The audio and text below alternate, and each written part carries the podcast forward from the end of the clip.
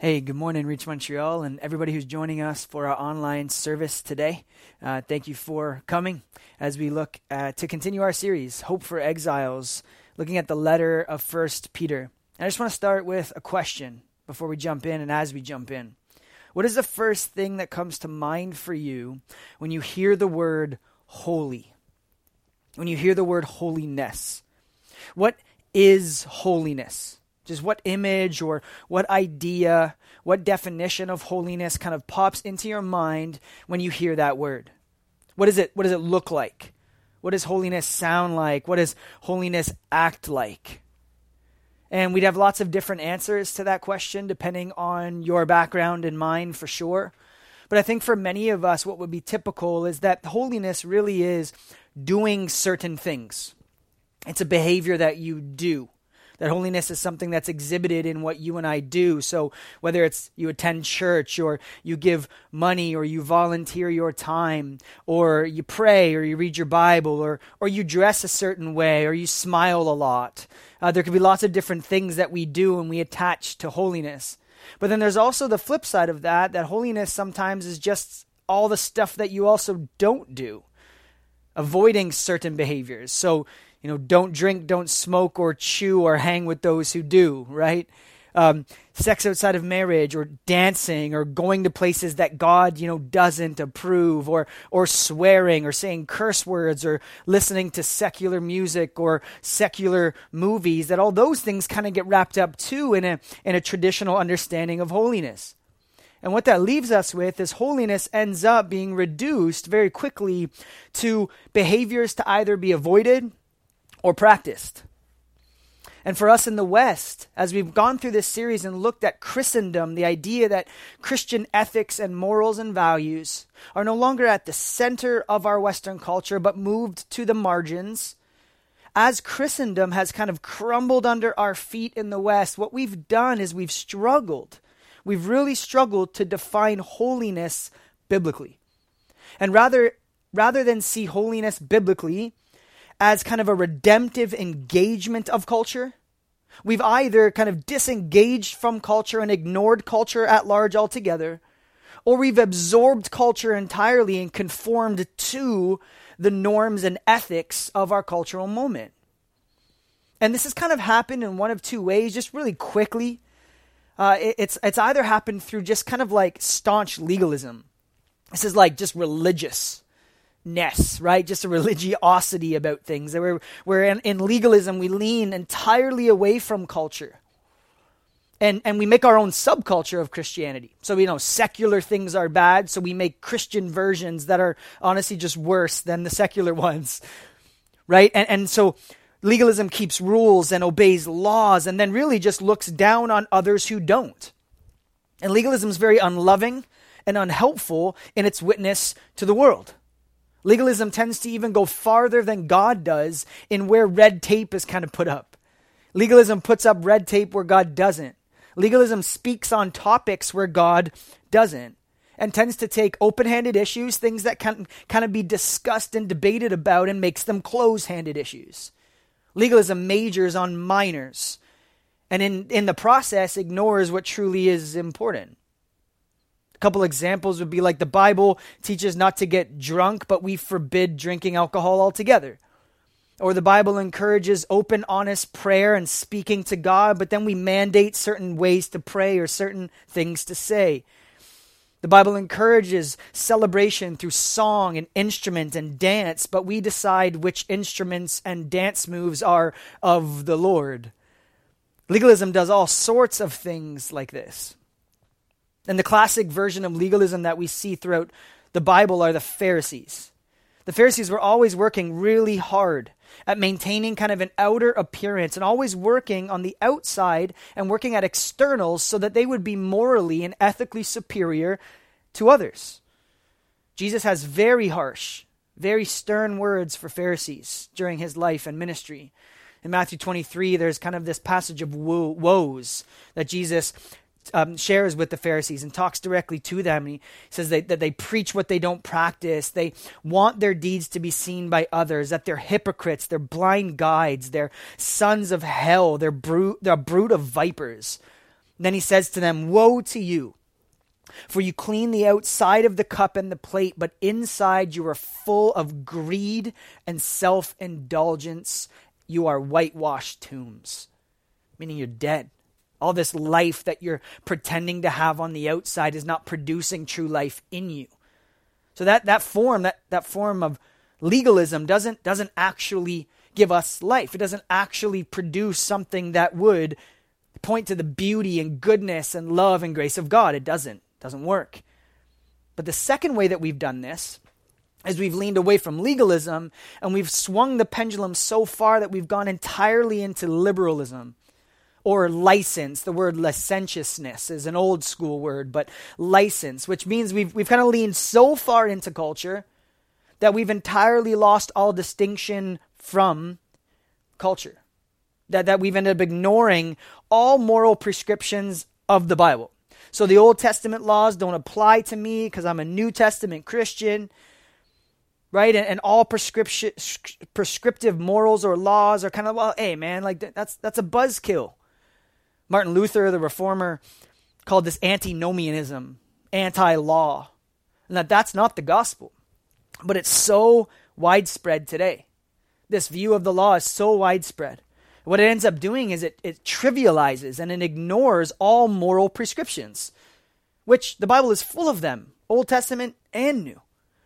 Because we're saved by the grace of God, we think that laws no longer apply and moral, moral prescriptions are no longer worth paying attention to. But that's not what Jesus teaches about the law either. In this view, conviction of sin and repentance is often downplayed, and it's viewed as kind of negative or anti grace. So you hear people say stuff like, hey, God knows my heart. If anyone questions your beliefs or your lifestyle or your behavior, they're a Pharisee, right? It, what this ends up doing is it really just says, well, God, you know, Jesus didn't really mean that about sexuality. He didn't really mean that about my money. That, that hey, that was cultural. Hey, you know what? Paul said that. That was that was Paul. Don't be so uptight. Me and Jesus are good. Nobody's perfect. And it kind of comes out in all these little cute sayings. But with with liberalism and, and, and license, what ends up happening is you're always the exception to the rule. You always have a reason or a list of reasons why clear biblical teachings and moral commands don't apply to you. It's very dangerous. It's dangerous because it fails to take both sin and the grace of God seriously. It takes sin lightly and it cheapens the cost of grace. Sin is something that's viewed as being managed and tolerated instead of killed. And instead of freedom from sin, we see our life as Christians as a freedom to sin. And it takes very important sayings from Jesus, like, if you love me, you will keep my commands. And you take that to mean, if you love me, you can do whatever you want. And that's also not how Jesus wants us to think about holiness, the idea of holiness. So, enter Peter. Before we jump into these verses, let me pray as we jump in to see what Peter is doing with holiness and why he is calling exiles to holiness in particular. Uh, Father, we just thank you that we can still connect like this, and you can use you know technology and online platforms to still give us an opportunity to do this together as a church, and for visitors and and people that are jumping in and and coming along with us in this journey. I just thank you for them. I just pray that this morning would be used, that you would use your word as you only can to just open our mind, open our heart, open our eyes to things that we need to see. That God, you would do a work in our hearts that would lead to transformed lives. Lives that, that engage culture well, but distinctly because of your good news, Jesus. So we invite you into this time that it would make much of you. We ask these things in Jesus' name. Amen. So enter Peter. If you remember this series so far, Peter's just been kind of coming at strangers, at exiles, at a church that doesn't belong that are geographically and physically removed, yes, but even more so at a moral and ethical level, they're very different. They're, they're strangers, they're aliens to this host culture of the Roman Empire. And so Peter's writing and just kind of unpacking several things for them to think through and, and reflect on as they develop an, an identity that, that can engage culture well, but also be distinct from culture. And here's what he says in verse 13 through 16 of chapter 1. So, Prepare your minds for action and exercise self control. This is already pretty countercultural. Put your hope fully on the grace that will come to you when Jesus Christ is revealed to the world. Future tense. So you must live as God's obedient children. Don't be conformed into your old ways of living to satisfy your own desires. You didn't know any better then before you came into this. But now you must be holy in everything you do, just as God who chose you is holy. For the scriptures say, You must be holy because I am holy. Now that's quite a mouthful, and you feel the weightiness of that. It's like, well, be holy in all that you do, in everything that you do. Peter later will, will call the church a holy people and a holy nation and a royal and holy priesthood. And then he also will take Old Testament symbols like the temple and he'll call the church living stones, that we individually are living stones, that the temple of God is now the church. It's us, Jew and Gentiles, who have come into this saving and redemptive relationship with Christ. But notice what Peter does say is he takes holiness and he doesn't just drive it at you and I personally, but that he shows us that holiness is actually a communal identity. That it's actually a communal identity that confronts culture with an alternative way of living. That it goes against how they used to live. You saw that. That he says, don't, don't just kind of lean back into your old ways, because back then you didn't know any different. You didn't have an alternative. You didn't know kind of the kingdom ethic that, that invites you to a fuller, more, more beautiful life. You only knew that. You only knew that ethic. And this new identity that Peter is, is parsing out throughout the letter is what leads to new activities, not the other way around. That it's a new identity as a holy people, as a holy nation being formed that leads to distinct activities, that leads them to an engagement and disengagement of cultural norms in different ways. And I love that he says it in the plural that it's a communal identity. It's not just about personal, private morals and decisions and beliefs. That this is a different kind of people. That this is a people that are bound together by their worship of a different God. The God that's distinct. And that the flip side of that is that it also means that as a communal people, as a community, that there is now a rejection of non gods that are worshipped by culture at large. And so Peter is saying, remember how you used to live and what you used to value and the things you used to pour yourself out for. Don't drift back into that because now you've been set apart. And personal holiness and private holiness only happens in the context of being a part of this holy people, being a part of this renewed community. And we've struggled with this in the West because of our individualism. That's why we've drifted into either legalism or liberalism with our, our ideas of holiness. We've made it about behaviors that me, privately, personally, I do or do not do. When in reality, biblically, holiness is a distinct identity of a people. And that people, not perfect, but distinct, distinctly points to the God who they worship. So there's a confrontational aspect to holiness here. And what Peter's doing when he does this is, as we pointed out before, Peter is following in line with kind of the Old Testament prophetic voice. And he's following in line with the swipe of the prophet's call to exiles in particular to be holy. And if you go through the Old Testament prophets, they are constantly calling for Israel as they're displaced and strange and disenfranchised to live holy lives. It is the kind of major point and motif throughout all of the prophetic calls of the Old Testament to distinguish yourself from the wider culture, to be set apart. That there are specific ways to think and live as exiles as you resist the norms and ethics of the host culture. That that's what exiles do. They don't just fit in, they don't just kind of um, end up looking and behaving and thinking and, and valuing everything everyone else does. They don't just conform to the host culture's way of doing things. They are simultaneously in the host culture, engaging it, but at the same time disengaging from the ethics of that host culture. That's, that's holiness.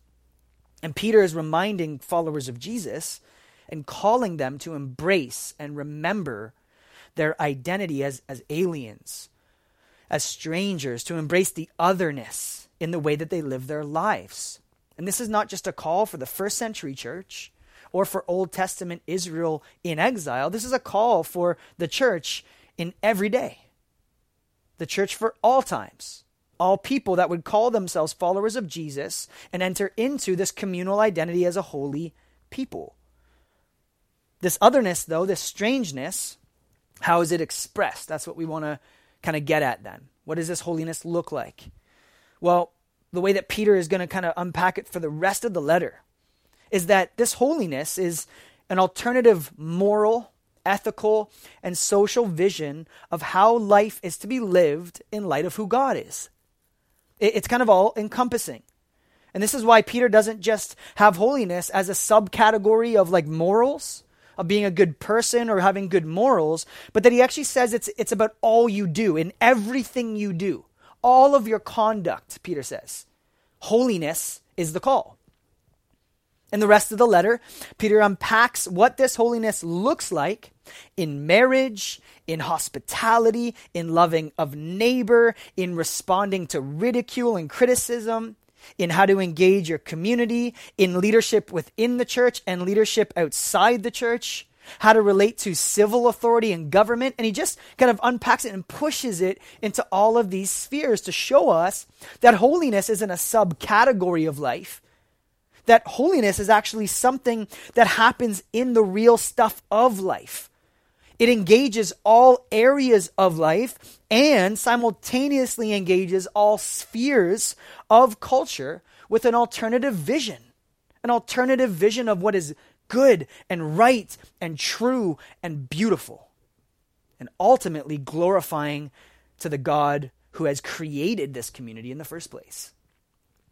So, properly understood, properly understood, and Peter is just kind of uh, doing such a good job to just call our attention to this. Properly understood, holiness is, is social distinction. Holiness is nonconformity. Holiness is moral and ethical resistance. That's why Peter starts with, with like get ready for action. Not passively disengage, but but get get clear-headed.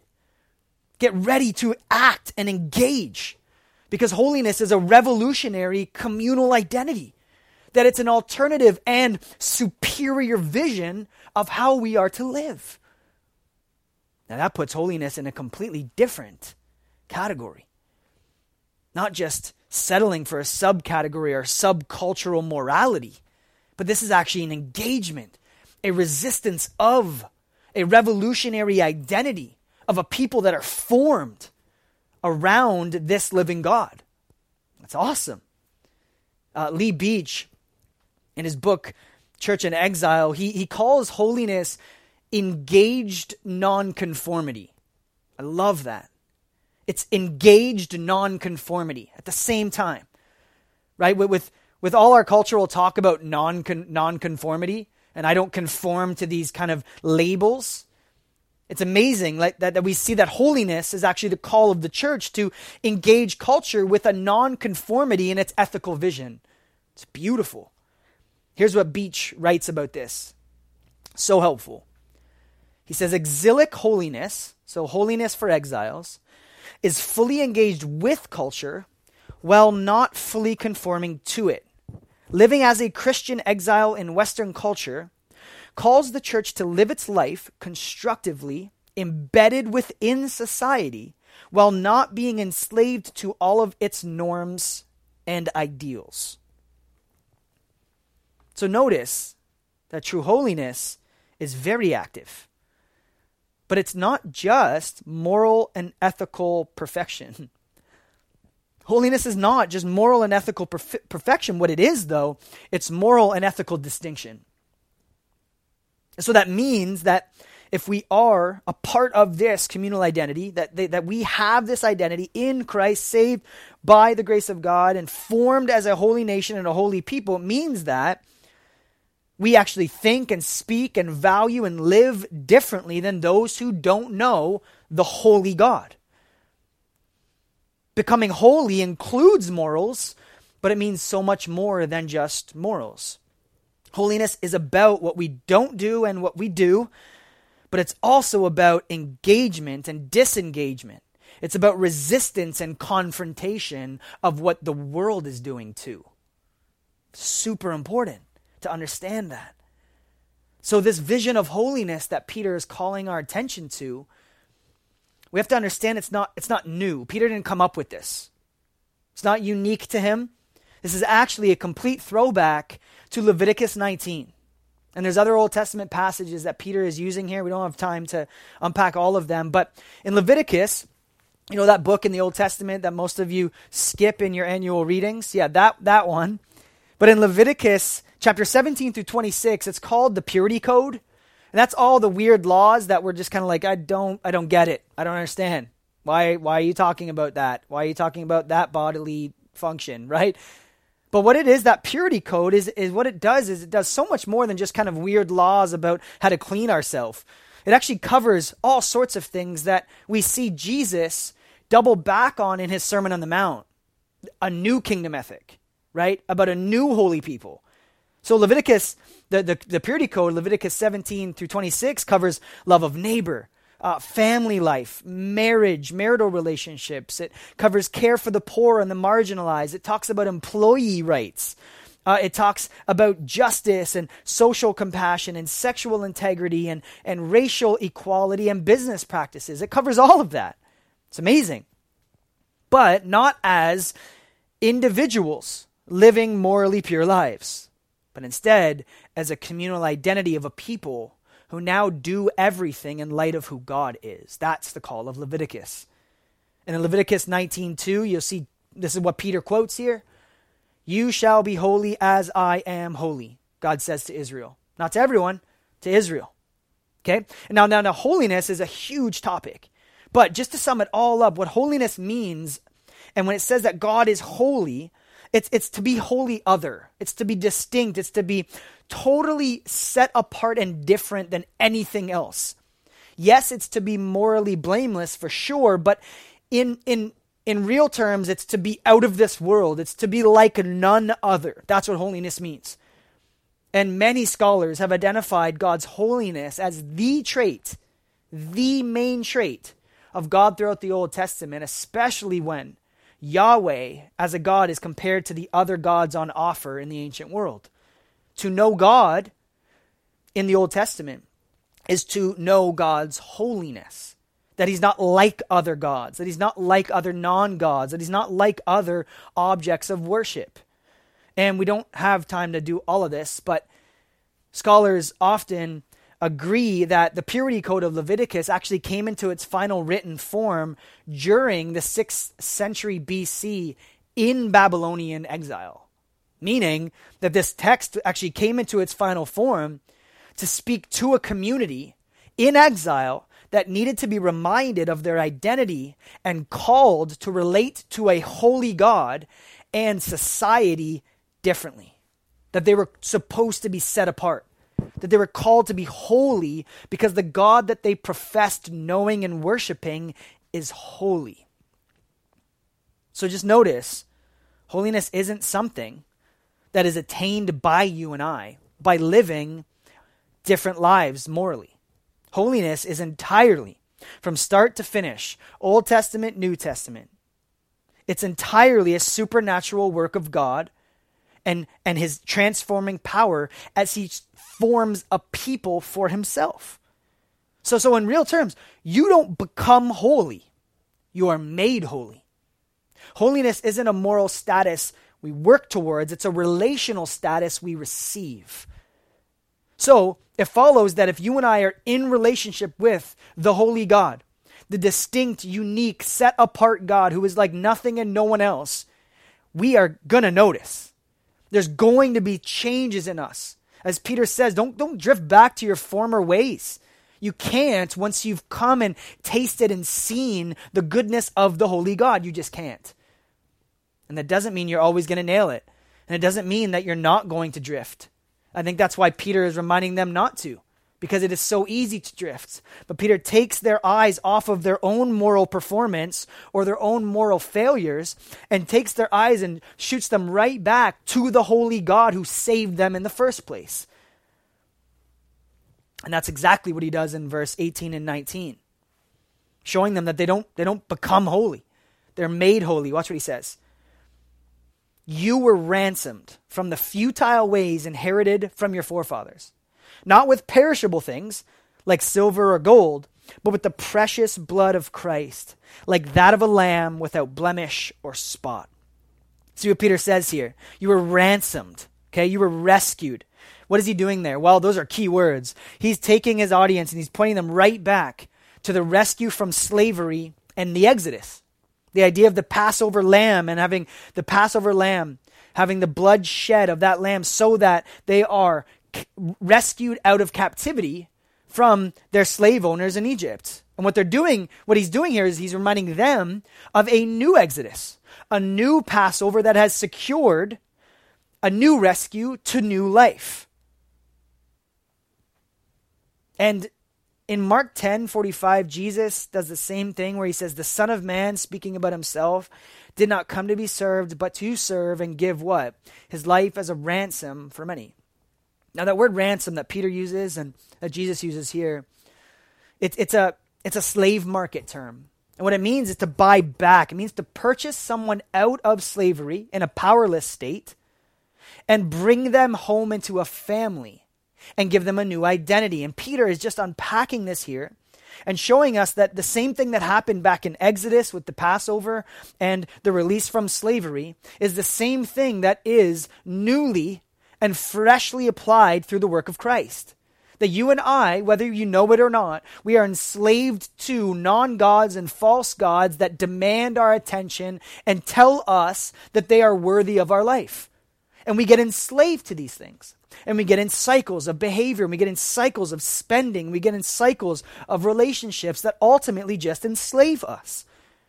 But there's freedom. There's freedom from that. And in Exodus 19 and 20, when we see the first Exodus, the release from captivity, what God does right away is He frees them from slavery, and then He gives them the Ten Commandments. He frees them from slavery, and then He gives them the law. Now, this has always been God's order. Always. That God saves and rescues and shows up and flexes his muscles and redeems people, and then he tells them how to live free. God shows up, flexes, frees people, then says, if you're going to remain free, live like this. That's God's grace. That's the act of God's grace. God doesn't roll into Egypt drop the Ten Commandments and say, nail those, and then maybe I'll get you out of here. I'll get you out of this mess you got yourself into. He shows up, sheds innocent blood that ultimately is foreshadowing the blood of Jesus Christ one day to come, and he releases them from slavery, frees them, and then says, here's how to stay free. So, so often we look at holiness and we look at law as restrictive. And so, no, my, my autonomy, my freedom. But no, the true purpose of the law is freedom. It's to stay free. It's to protect us from all the things that will come and enslave us. And so all everything the Exodus does is, is God just goes, I've freed you, now go live like it. God frees slaves so that they can live free. And that's the same thing that's accomplished by the gospel. It's the same thing that Jesus claims to do by ransoming all people from their sin. It's the same thing that Peter is stressing here that a holy people are those who are set free.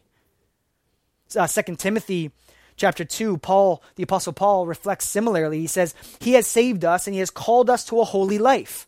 So he, he saved us first, then he called us to a holy life. Not because of anything we've done, but because of his own purpose and grace. The order is so important there. It's because of God's grace and mercy and love that He pursues people who are enslaved and frees them and then tells them how to stay free. And that is what holiness looks like when it's working out, when it's showing up. Jesus' church is called to an alternative ethical vision, an alternative life, because we serve this God who is set apart and distinct and holy. And Jesus' whole Sermon on the Mount does, does all of this. This is what the whole Sermon on the Mount is about. It's an inauguration speech for a king that's coming in with a new kingdom and releasing slaves for a new exodus and a new life. And he unpacks all of it. And right in the middle of the Sermon on the Mount, there's a very short statement that Jesus makes in Matthew 6 8. And he just says, Don't be like them. I love that. Like the whole Sermon on the Mount can be just reduced and summarized by don't live like them. Don't be like them, meaning not pejorative or negative like them, those guys, but he's saying there's got to be a distinction. All of Jesus' teachings and the Sermon on the Mount in particular are painting this picture of a kingdom people who are called to be distinct from the world and influencers of the world. Different from culture, but simultaneously influencers of culture. It's an ethical confrontation of worldviews and a way of life. That's the mission of the church. And honestly, we, we struggle today with this. We struggle because in the West, we, we think that relevance, cultural relevance, is the mission of the church. As if being accepted or cool is the, the way that we kind of get the gospel out to people who don't know Jesus. And, and honestly, this is such a modern and unbiblical idea of Christian mission that we, we should be accepted and affirmed by culture or that we need to be accepted and affirmed by culture. If you go through the pages of Christian history, allegiance to Christ doesn't make you more cool.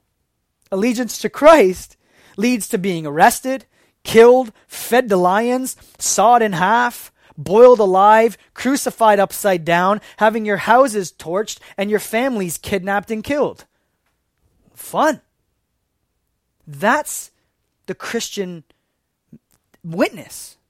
Not, not to fight to kind of be accepted by culture as if we need that. So, so just hear me on this.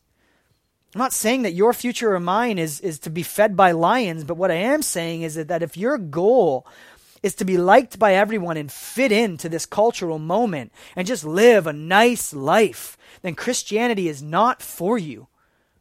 It's not. And more importantly, if that's your goal, you will make no real, lasting impact on the world. You will just fit in and then die. That's the reality. And Jesus is so bold in his call to the church just to wake us up out of this. In Luke 6:26 he says, "Woe to you when all men speak well of you." like like it's in there. Like Jesus said that. In other words, you're in a bad place. You're in a dangerous place if you claim to be a Christian and everyone likes you. You've you've conformed. You've conformed to the wrong view of reality. You've confronted nothing and no one with the kingdom ethic that you're called to. You've done nothing. That's such a strong call from Jesus.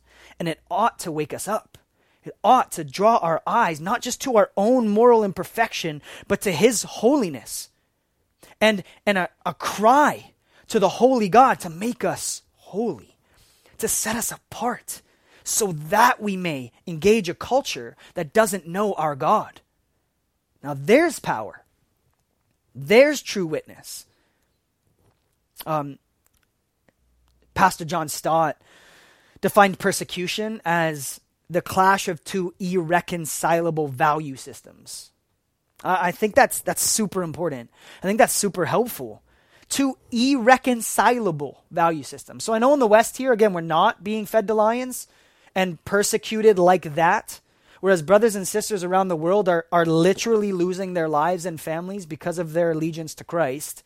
We're not. But what we are seeing is we are seeing persecution in the sense that we're experiencing a very real clash of two irreconcilable value systems. The problem is that we've tried to reconcile them. we've tried to just file off abrasive, sharp, uncomfortable edges of the gospel and the kingdom ethic and tried to reconcile them to the value system of our host culture. And it just it won't work. And you either lose the gospel or you lose Christian mission or both. And it's very dangerous. So, lovingly, if Jesus fits easily and comfortably into your Western, modern, secular worldview, it's not Jesus. It's not Him. The gospel and the Jesus and the Christ of the gospel, when rightly defined and confessed, will never fit into secular culture at any moment in history. It won't. The second that the gospel ceases to confront cultural ethic and redeem it, it ceases to be the gospel. And again, my favorite preacher of the last generation, Martyn Lloyd-Jones, a Welsh preacher, summed it up so beautifully. Watch this. The glory of the gospel is that when the church is absolutely different from the world, she invariably attracts it. When? It should never be our ambition to be as much like everybody else as we can, but rather to be as different from everybody else who is not a Christian as we can possibly be. The more like Christ we become, the better. And the more like Him we become, the more we shall be unlike everybody else who is not a Christian. And that's not done in a judgmental way. That's not done in an unloving, critical way. That's not done with legalism where we just we just throw we just lob criticism and unloving things about the secular culture. That's not that. What it doesn't mean, though, is that we are distinct and set apart so that we show and put on display a beautiful view of reality because this holy God has redeemed an unholy people and then sent us out into the world, as Jesus says, to be salt and light, to go out there and preserve and redeem and confront, but eventually beautify and call things out of darkness into light. A little bit later, Peter in chapter 2, verse 12, he says, Live good lives among the pagans, that though they accuse you of doing wrong, they may see your good deeds and glorify God. Isn't that amazing? live good lives, different, distinct than the pagans. And, and Peter doesn't say pagans in a pejorative, negative sense again. That's just the word that means somebody who is not a professing believer in God. Right? So just live a differently, live a good life in their presence, in their view so that when the watching world sees the church live and, and breathe and do and, and be on mission and serve and love and treat everything differently, that their eyes may be actually pulled to the God that we worship and they may glorify God too. That's exciting that we have that opportunity, that we're even called and invited on that mission. So, so in other words, the purpose of holiness is mission. It's a communal identity of holiness that it becomes missional. Because why? Well, because it, it engages and it confronts and invites culture to reconsider their beliefs and practices. And unfortunately, so much of the church today treats money, material things, sexuality, success, family, anything, name it, the same as our culture, and then wonders why our witness to the watching world isn't producing change. There's nothing distinct about us, yet we regret that nobody wants to know about the God that we profess to know. We need to do better. We need a call to holiness. We need to thrive as exiles, distinct, set apart, because our God is holy, because our God is set apart, because our God is out of this world. But he's out of this world, and then he became a man and came into this world to save us and rescue us. And we community wise, as a communal identity, are witnesses to that being true. And sometimes our witness falls so short because we lose track of our mission. Um, pastor Jon Tyson, a pastor in New York City, just an amazing mind. Uh, he identifies three categories where this shows up the most this kind of confrontation. He, he says sex, power, and money. These are the main topics that if we engage culture about their views and their presuppositions and their worldview and values around sex, power, and money, then we're already ahead of the game as far as how we're missionally engaging. He calls those three, three things the idolatrous trinity that defines our culture's ethical vision. That's a lot of smart words. Uh, but, but what he's getting at is these three things. If we engage culture on these three topics, we will have conversations and confrontations that, that end up leading to redemptive moments of hope and mission. And that's, that's beautiful. Tim Keller, also pastor in New York City, um, says it very similarly. Listen to what he says here. The early church was strikingly different from the culture around it in this way. Look what he identifies. The pagan society was stingy with its money and promiscuous with its body. Sound familiar?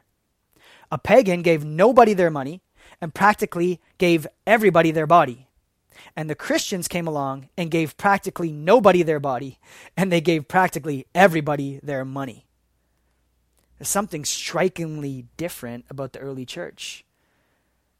There's something strikingly different that the watching world can kind of, you know, brush them to the side, ignore what they're saying, ignore how they're living, but but they can't actually ignore them because they're set apart and distinct and different. So today, in our current cultural kind of exile that we're feeling as the church, if your views, if your views of of sex and marriage or personhood and your body or your views of the unborn and abortion and the dignity of human life, or your views of the treatment of money and how you spend your paycheck or how you spend your time is the same as the dominant cultural ethic, then they are not Christian beliefs. They're not. Those beliefs are not marked by holiness.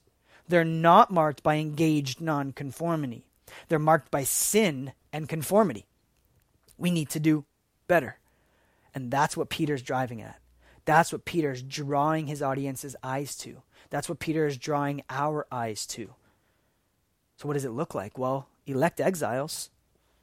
Strive for sexual purity and self control over the indulgence and pornification and objectification that we see in our culture.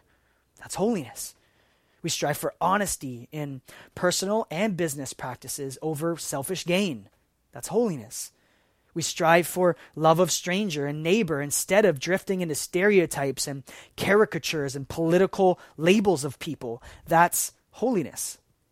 We prioritize generosity over accumulation. That's holiness. We live lives of humble submission to one another and serving one another rather than trying to push to the front of the line of culture and clamor for attention and influence and power. That's holiness. So just, just hear me. If you're a follower of Jesus, is your life distinct from those who don't follow Jesus? When you look at, just take inventory of your life, and you look at your friends and your peers and your coworkers and your family members and your neighbors who don't know Jesus, is your life any different at all? Not perfect, different. Not moral perfection, moral distinction. And if it's not, why not? Have you just conformed? Do you need to reconsider whether you are actually living a holy life in light of the holy God that you profess to follow? Our mission is at stake with these questions. Your life is at stake with these questions. And as John Calvin said, God justifies no one whom he does not also sanctify. God is not done with you. God is not done with me. God is not done with our church. God is not done with the church.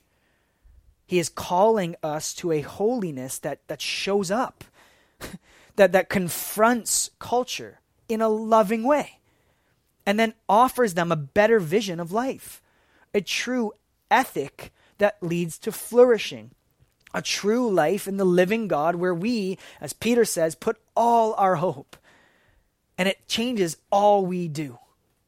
That's our call. It's a lofty call. It's a huge call. It's a heavy call.